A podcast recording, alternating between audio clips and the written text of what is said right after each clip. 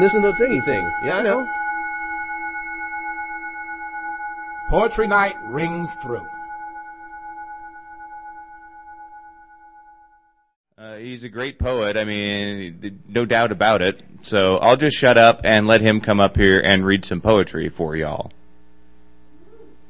Put your hands together and really, I mean, welcome him up for the last time in Bellingham. Standing here.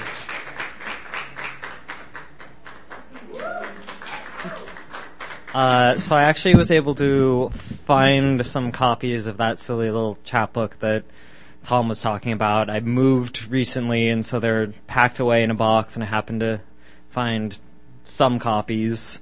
Um, and I'll talk a little bit about that later. But if you want, they're back there. They're uh, was it three dollars for the ones like Tom's holding up, and then the ones with the special paper cover that's handmade paper by me. There might even be like some of my hair mixed into it. So like, like I literally went into making that. Uh, Five dollars for the the ones with the special paper. Um, but poetry, that's what I'm here to do with you know the words and stuff. Uh, so two weeks ago, I woke up and I was getting ready for work, and I stepped outside, and the sky was a little different than normal. Uh, it was kind of hazy out, and I like thought, huh, it, it must be overcast. Like, glad for the change in the weather. Turns out it wasn't. Um, it was actually because of all the fires up in British Columbia, uh, and so I wrote a poem about that reads the headline, When even a rainforest burns, the skies take notice, tasting red like a summer warmed rosé and dropping quartz and shadows on chalky pavement. The sun does not shine, merely stares on morose through a cast cloud of parched tinder. The stones, bones of glaciers, build a cairn beside the river, foretelling in the entrails of mountains that oldest folly of the garden. Snakes do not wield swords of fire, in concentric rings, but sometimes lightning strikes twice, and winds wind ways past all barriers. Knowledge by right, smoke fills the air of a lost Alexandria, and a scorched land waits like it always waits, patiently, with tiny suns blossoming on its surface.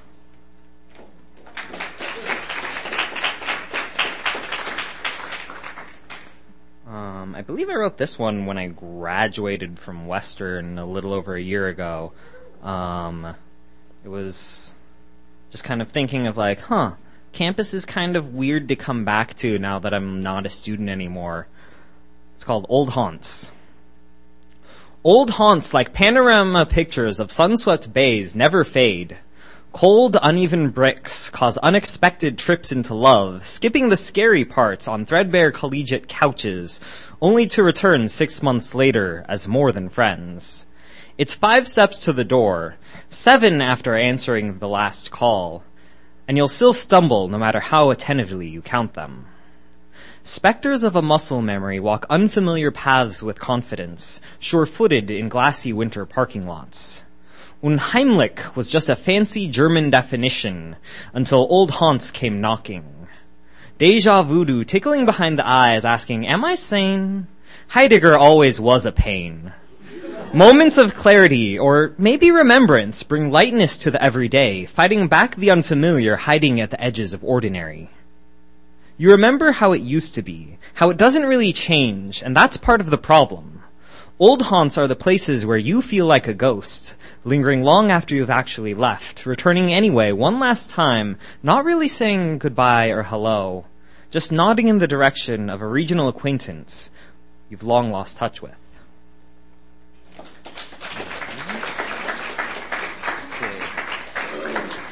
Uh, who here knows those trees that kind of have like the very smooth looking bark that peels off into like kind of red papery bits? yeah, the Madronas. Uh, Arbutus is it's more called like further north. Um, I really wish I could find out what the like native indigenous name for it is. I tried looking it up, but I couldn't find anything. So I feel like I need to find someone who knows and ask them if they'll share that with me. Uh, but for now, I just have this titled Pacific Madrona. Driving outside Bremerton, I see trees I remember. Tall, flat-leafed with bright reddish bark that peels like paper. It hides between the Douglas fir and western red cedar, a lightning jagged contrast to their straight brown clothed in deep and knowing greens. They're reaching for the sun, dancing into an empty spotlight, vying for the attention of the sky. Cementing soil with networks of roots, discarding waxy leaves that dry into a crackling carpet. They do not transplant well, but I want to make it a bonsai, I'll start from a seed to carry this memory with me because I have a lightning shaped heart colored red by exposure, always growing towards the light when surrounded by the close embrace of companionable silence.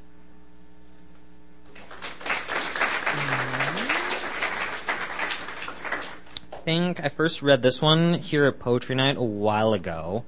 Um, and it's called, uh, and it was also published in From Bellingham with Love, uh, which is a local poetry, literary arts magazine. Um, I don't know when the next one's coming out. Probably sometime soon. Okay. Uh, I'll, I'll, trust you on that.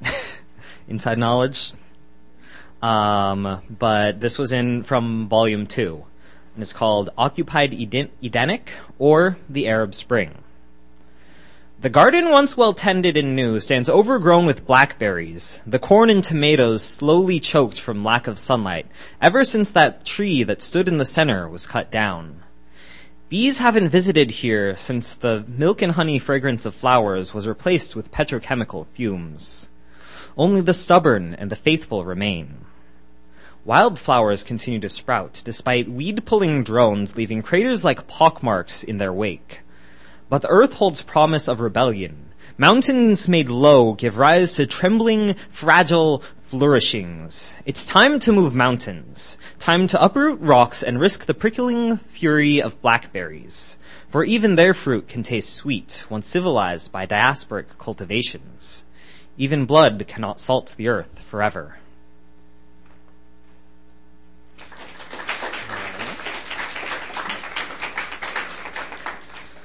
Uh, so for a long time, I volunteered at the hospital down in Mount Vernon. Um, and one day, as I was, I think, getting off the bus, I got a text from a friend. Uh, that just said, Red roadies sprang forth over the weekend. Lavender ones winking one at a time in my window. I was like, you're sending me poetry. This is great. And I responded in kind with poetry. And then I put it together and turned it into poetry. Uh, so this one's called Roadies, a metaphor for the incidents that sparked the Baltimore protests. Spring has arrived, a text message. Red roadies sprang forth over the weekend, lavender ones winking one at a time in my window. Meanwhile, the white ones down in Mount Vernon have already shed their first bloom and are quickly growing another behind. Are we speaking allegorically?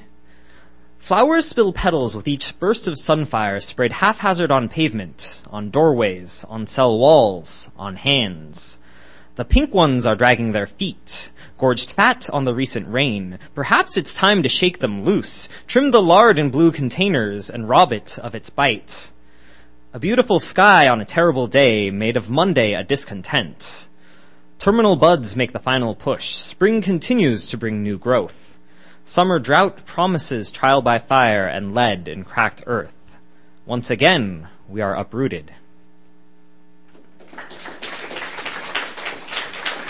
Uh, so if you couldn't tell from that kind of flow that I had, that first half was sort of like naturey themed plants and stuff. Uh, but the rest that I have here, and I think this last that last one was a good kind of transition since it kind of fits both um, comes from my upcoming chapbook. I don't have a set date for when I'm printing it because I haven't finished writing everything that's going to go into it. Uh, but I have a concept and a theme and some poems. Uh, I do have a title. Uh, the title is going to be Lavender Buds. This one's for my friends. Um, in part because I've always had a special place in my heart for lavender, and then two because I like the pun on the word buds because it's for my friends, and also lavender has buds because it's a flower. Uh, so I'm, I'm gonna probably use the same artist who did the artwork for the my book back there, and see if she's available to draw some kind of lavender thing for me. Um, so this first one that I have that's from going to be from that book. Uh, who who here knows how to juggle? Anyone? A little bit, a little bit. Um, any anyone know some of the fancy juggling tricks that that are out there? If I if I were to say a waterfall, would you know what that is? Waterfall is just general basic three ball juggling, uh, and you can do a five ball waterfall. Um, but this poem is specifically called Mill's Mess, which is a juggling technique where you're crossing your hands with every throw, and it looks really complicated and cool. And I want to learn how to do it, and I have some friends who know how to do it, and so this poem is for them. Grinding patience, thresher hands spinning, catching, releasing, catching, crossing, hypnotizing. Watch the apex, the moment where weight turns and magic begins. Sleight of hand prevails, the imperceptible twist of wrist, crist uncrossed, dust of a thousand impacts on hardwood floors. Wait, yeah, no. The imperceptible twist of wrist, crist uncrossed, an open heart circle, axle of change, dust of a thousand impacts with concrete or grass or hardwood floors not swept in months. Eddies exhaled, inhaled, circulated paradox, locked in freely flowing waterfalls, mastered meticulous motion. It's a mess contained, a hope remained, and somewhere a child laughs at the sight. Because, you know, children love it when you're like juggling and stuff. Just like, oh, I don't know how to do that.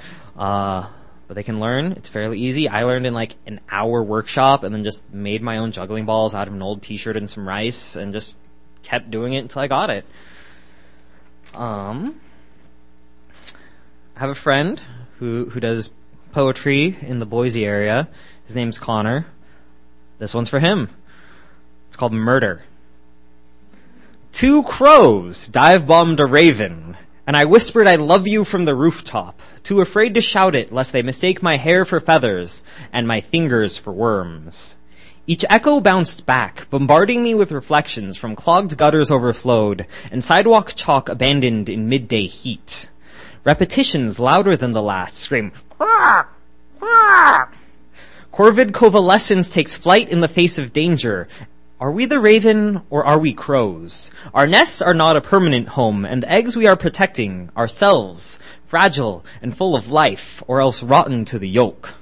Let's play a game of tail feathers, plucking pinions until we cannot fly, cawing laughter at danger and falling without grace. We'll sing nevermore until words lose all meaning, and then we'll know it's time to head south for the winter.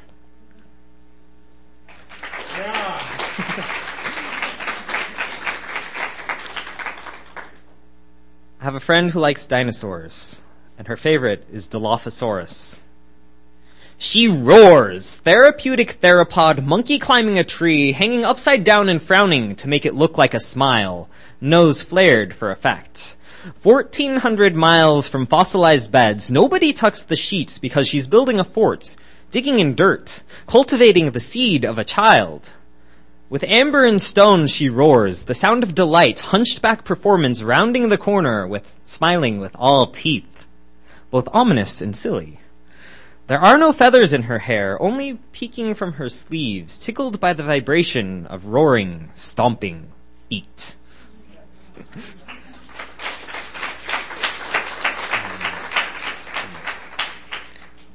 This one's a sad one. In Memoriam, Saeko Kawahara. Summer 1998. The clam digger squats, intent upon her hole, filling five gallons of soy sauce with filter feeding rocks. She remembers, chanting, Nam Myoho Renge Kyo, every morning, the gong praying for peace and for happiness. Maybe this is a memory of war, of eight years old in evacuated Nagasaki, 1945. Repercussions reverberating, Oysters crowd around her, as if listening to her story, waiting in line to be cut and dyed like so many little old ladies of West Seattle. Her grandson thunders down the dock, prepubescent energy shaking loose waves meant for higher tides. Danny-chan, come here. Danny as in Daniel. God is my judge, but not my interpreter, no. He knocked down a tower and turned tongues into trees, contorting consonants unrecognizable until only vowels remained. The crossing of oceans splits syllables, forgotten across generations, but blood is saltier than oceans, and accents are heard decades away from landing at shore. I read billboards aloud because of you. I have dimples because of you. I have years of bowl cuts and a love of unorthodox Thanksgiving dinners and a grieving sadness every Valentine's Day because of you. I was 10. Your daughter tried to make me read the Joy Luck Club to understand you. To understand her. I couldn't get past the cover, but I could see her tears. And still you sit there, only now you gather dust on the bookshelf name engraved in the family shrine across the Pacific. Your company, oyster shells painted with googly eyes and plastered with striped feathers, the face only a child could see. I am still thundering. I am still making waves. Digging down to my roots, I am looking for you. But I am finding myself.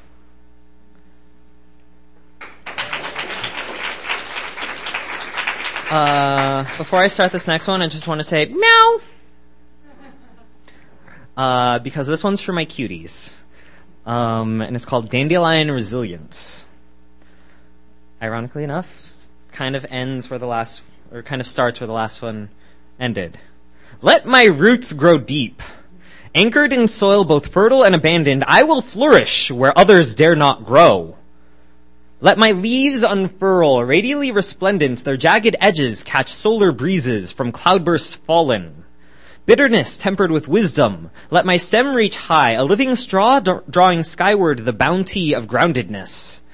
Bent by gusts and footsteps, but unbroken in defiance, let my flowers spot manicured lawns beside daisy and clover in solidarity. Garlands tossed circles like nets used to catch fairies crown yardside royalty and parents alike.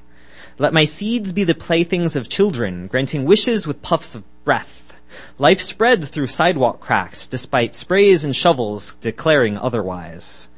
Take me in whole and I will sustain you. Make wine of my petals and commune with joy. Speak wildly of weeds and walk softly. Always walk softly.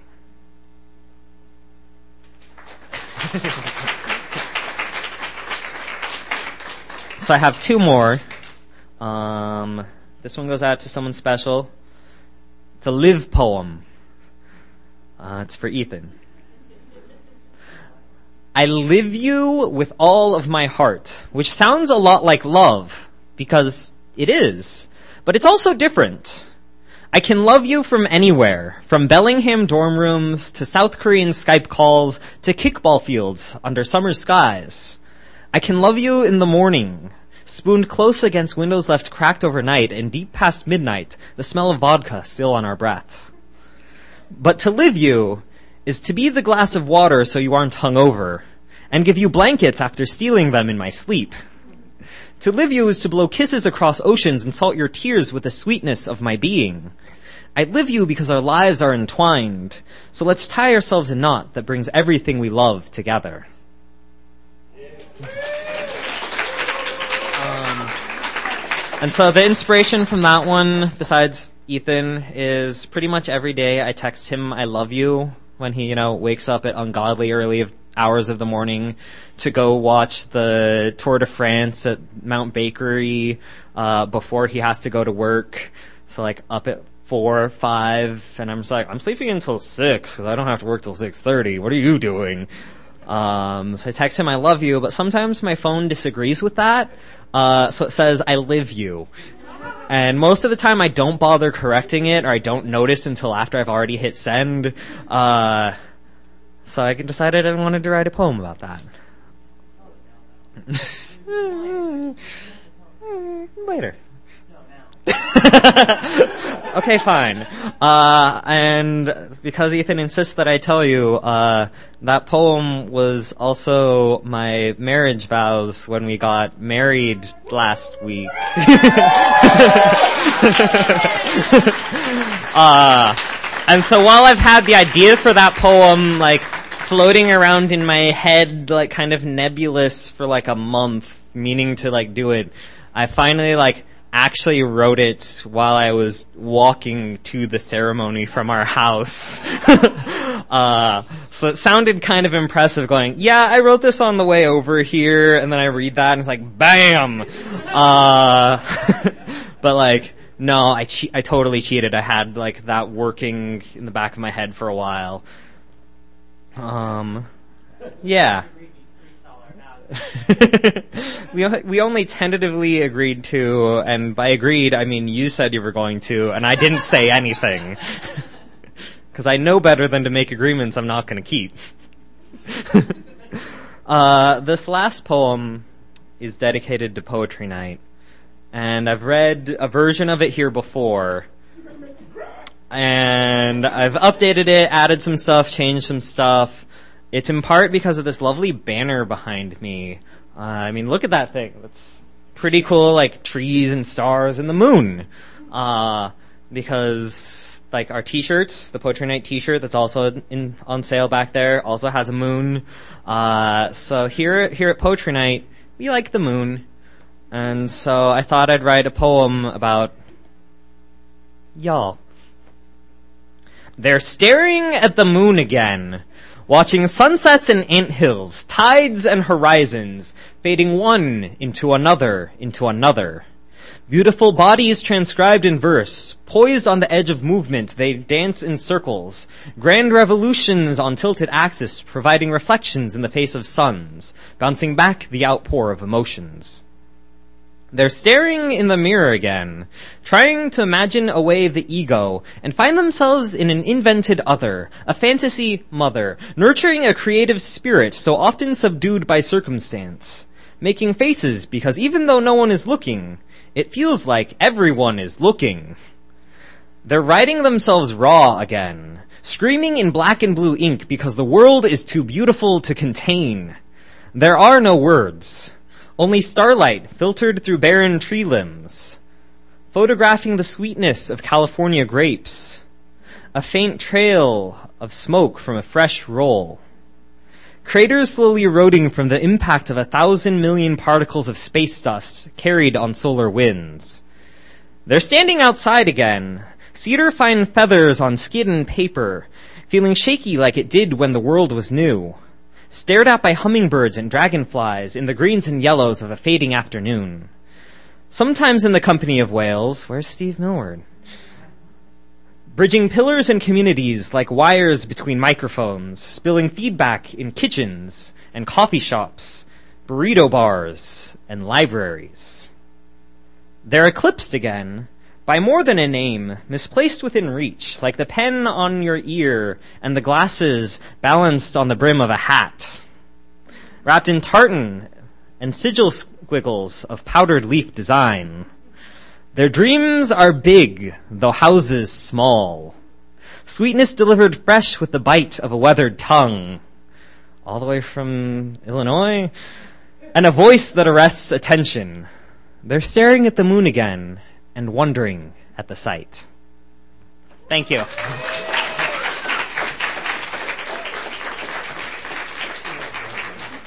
Danny Canham, everyone. Galileo, Figaro, Galileo, Scaramouche, Galileo, Figaro, Galileo, Figaro,